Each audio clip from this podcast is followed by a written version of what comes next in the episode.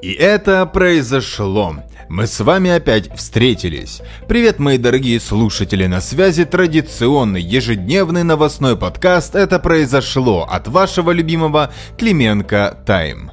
Вообще, денек сегодня тихий, без особых ярких инфоповодов или новостей молний. Но, если вы думали, что наша команда в это время отдыхает, вы ошибаетесь. Мы выбрали самое важное для того, чтобы вы были вооружены, то есть проинформированы. Так что начинаем.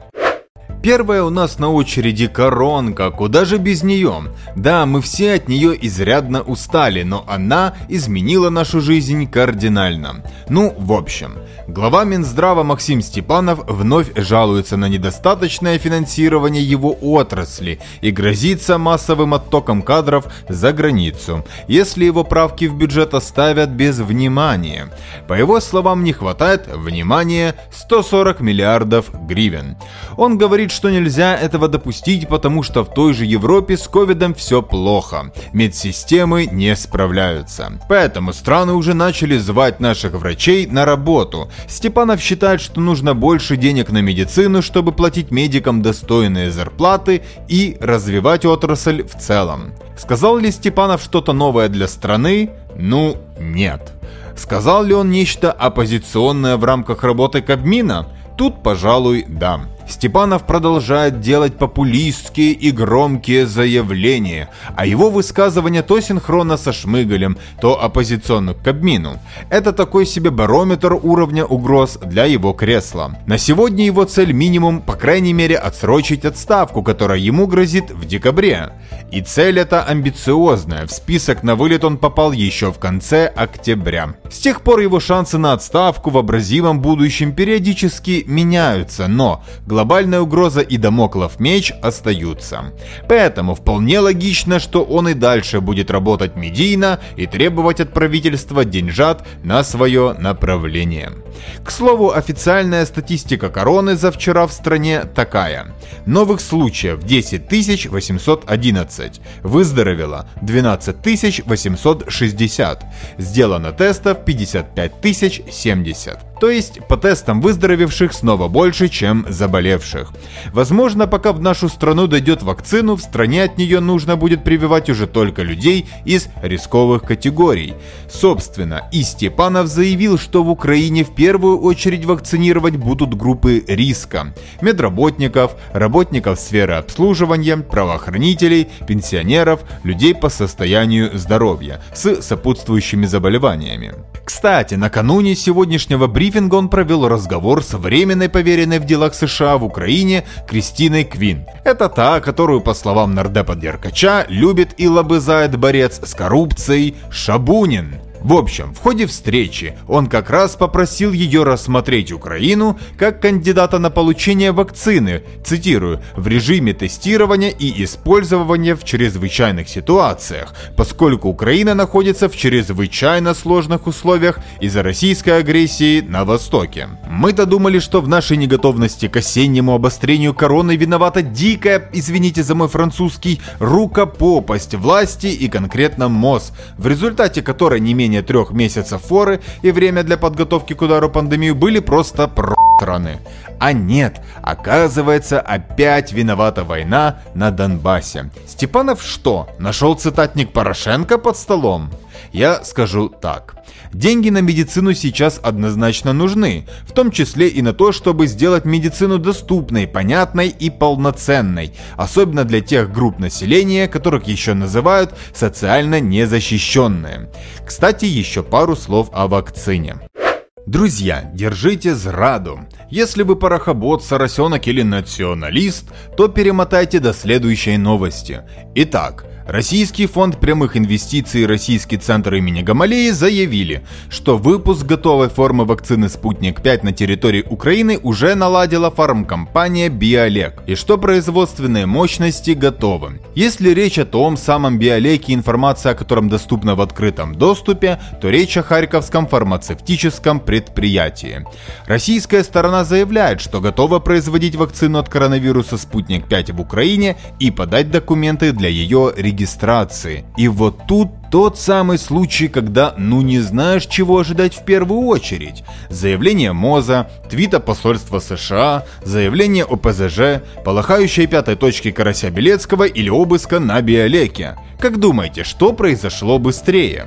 А быстрее произошла новость от Интерфакс Украина. Их источник в правоохранительных органах заявил, что информация о том, что АО «Биолек» Харьков наладила производство российской антикоронавирусной вакцины «Спутник-5» не соответствует действительности.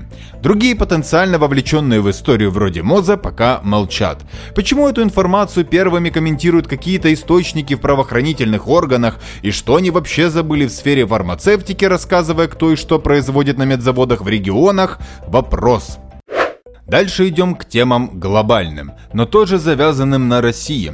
Самое время разбора ситуации по крымскому вопросу от нашей редакции. Вчера на сессии Генассамблеи ООН в очередной раз была поднята резолюция «Проблема милитаризации Автономной Республики Крым и города Севастополь, Украина, а также частей Черного и Азовского морей». Это новый элемент растущего правового давления, заявил министр иностранных дел Дмитрий Кулеба. Но вообще одна из задач этой инициативы – призвать международное сообщество к консолидации усилий, чтобы Крым деоккупировали.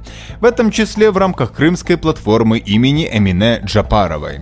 Кстати, о Джапаровой.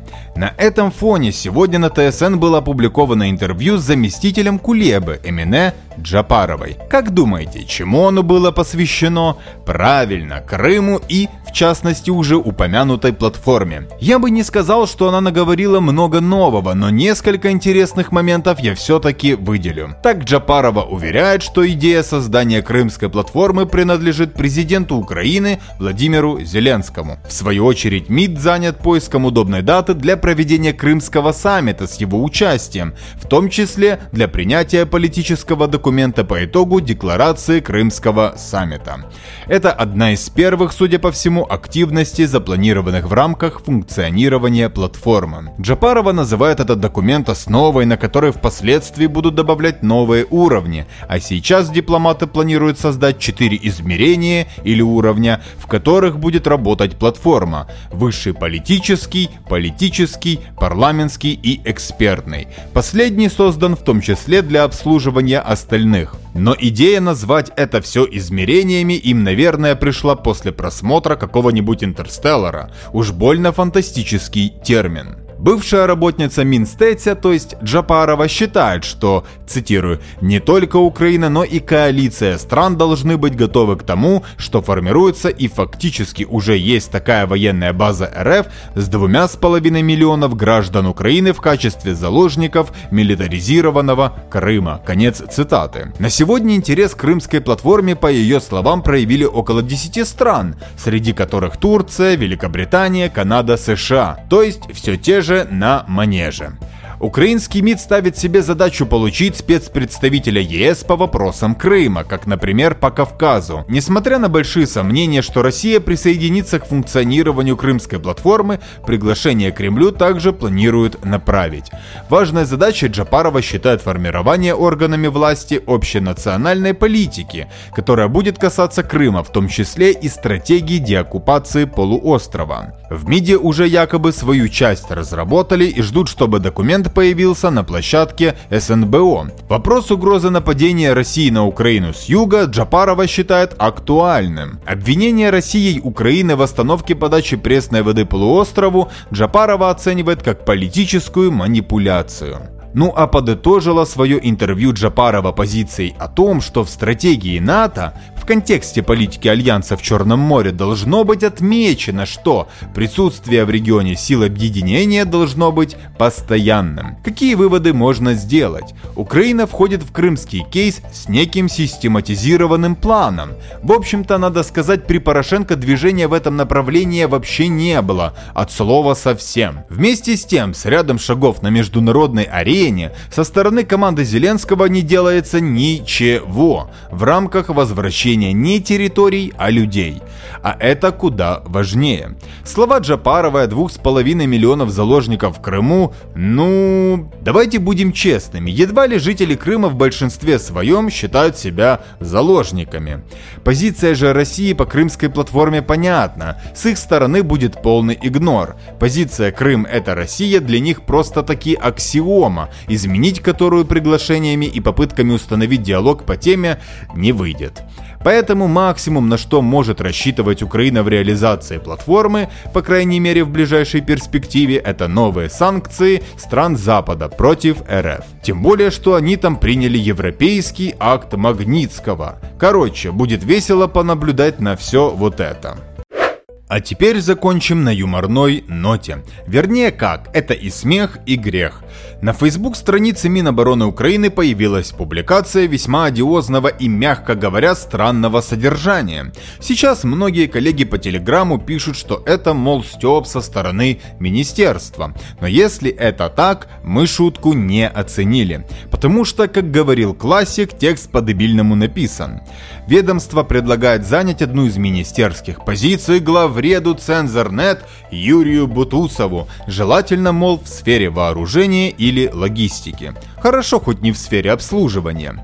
При этом в министерстве заявляют, что он один из самых бескомпромиссных экспертов и просто не безразличный, активный гражданин. Повторимся, если это такой Степ, он по крайней мере имеет право на существование, но После назначения экс-парохобота Арестовича в ТКГ по Донбассу и внештатным советником главы ОП Ермака, не удивимся, если предложение делается на полном серьезе. Эта власть вообще, судя по всему, любит, когда ее унижают. Я бы это назвал садомазократия. Прекрасный, а главное подходящий термин. Сам Бутусов уже, конечно же, успел дать пиар-новость по этому поводу у себя на сайте, а позже и в формате того же троллинга дать согласие работу в Минобороны с целым рядом условий. В проговаривании каждого из них он разносил и критиковал министерство.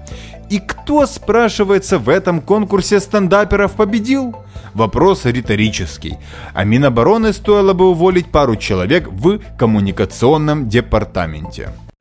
В общем, на таких новостях и завершается наш подкаст. Что я вам могу пожелать? Укрепляйте иммунитет, берегите нервы и не будьте как Бутусов. Жму руку, обнимаю.